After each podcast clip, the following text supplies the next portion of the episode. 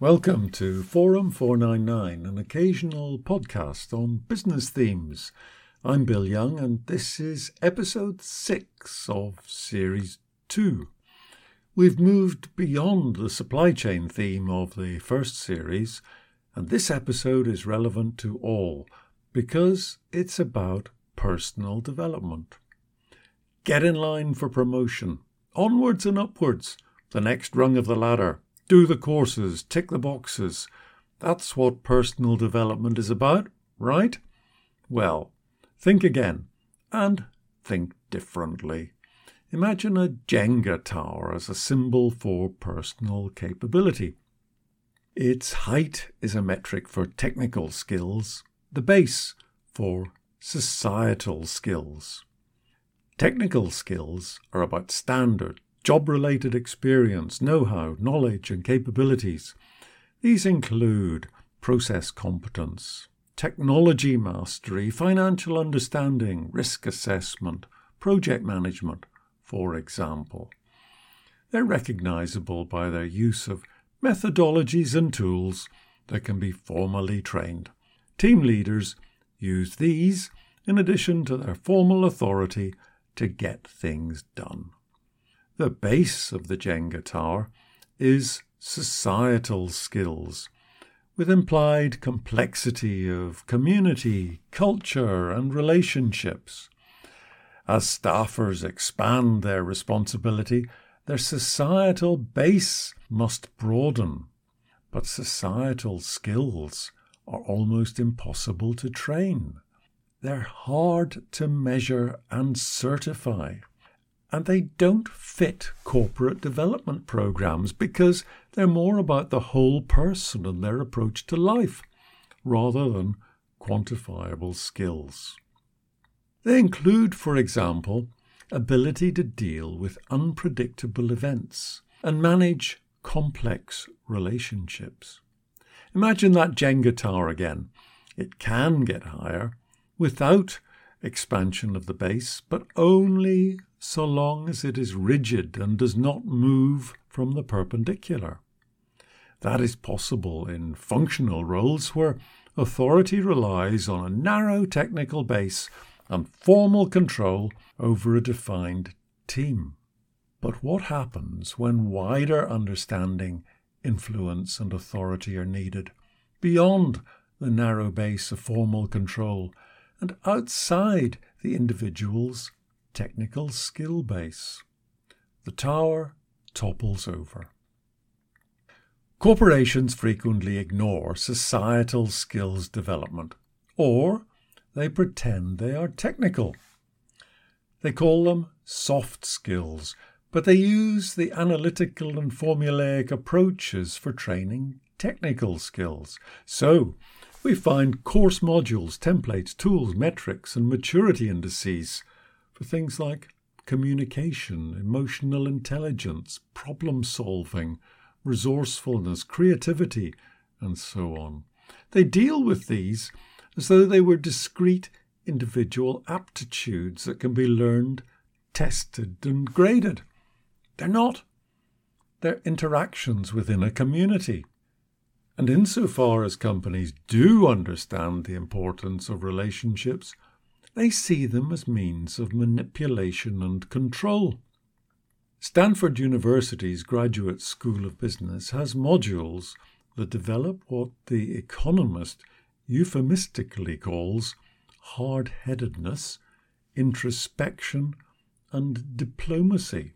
One uses Machiavellian principles to show students how to retain power by making succession impossible, ensuring they cannot be replaced. Another gets students to line up in order of their self-assessed level of influence, to brag and bluster their way to a higher ranking. A third teaches how to win in high conflict situations against angry, personal attacks. These are grotesque examples of how so-called soft skills are perverted into autocratic, manipulative and bullying control.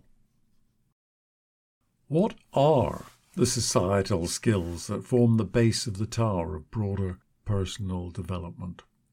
One is the ability to see things holistically or empirically, to assess whole systems instead of individual components, to extend the boundaries of a problem, not get lost in the minutiae of its workings. Another is the ability to assess trustworthiness. Trusting someone means being assured they have the resources to do something, the capability to perform, and the intention to deliver. That's not straightforward, even in a familiar culture with familiar technology. Another is tolerance of uncertainty and inefficiency. Often it's not possible to see the goal, let alone have clear specifications, a definition of success, and an inventory of required resources. Solutions are not found in committees, but in communities. Those with societal skills see diversity as a strength that is necessary for encouraging internal competition and innovation. Diversity speaks truth to power because it avoids groupthink and sycophancy. We're talking about cognitive diversity here, whereby people from truly different backgrounds see and experience things in contrasting ways, not the statutory box-ticking beloved of compliance officers. And they don't see prescribed limits to their role. They assume responsibilities across frontiers and learn from systems in unrelated and external areas. They have insights and agency beyond their own organization. Such individuals are recognized and respected widely beyond their role descriptions and job titles. Why do organizations not want to train societal skills? Well, firstly, the average time in a job role is three years. And the time within a single employer only slightly longer. Companies invest in developing technical skills only for a defined job role. Secondly, companies are autocracies. It suits them to have staff who constrain their questions and who self-censor their challenges to authority. And thirdly, companies are too narrow and risk-averse to offer the breadth of experience and failures necessary for societal development. It's up to individuals to look after their own societal development for their career and fulfillment. They do it by enthusiastic interest in areas outside their expertise and modesty within it, and through personal generosity in, for instance, listening attentively to the problems of others.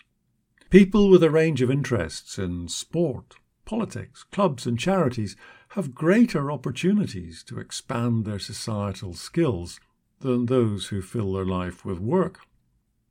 You know these valuable people because their capabilities stand out.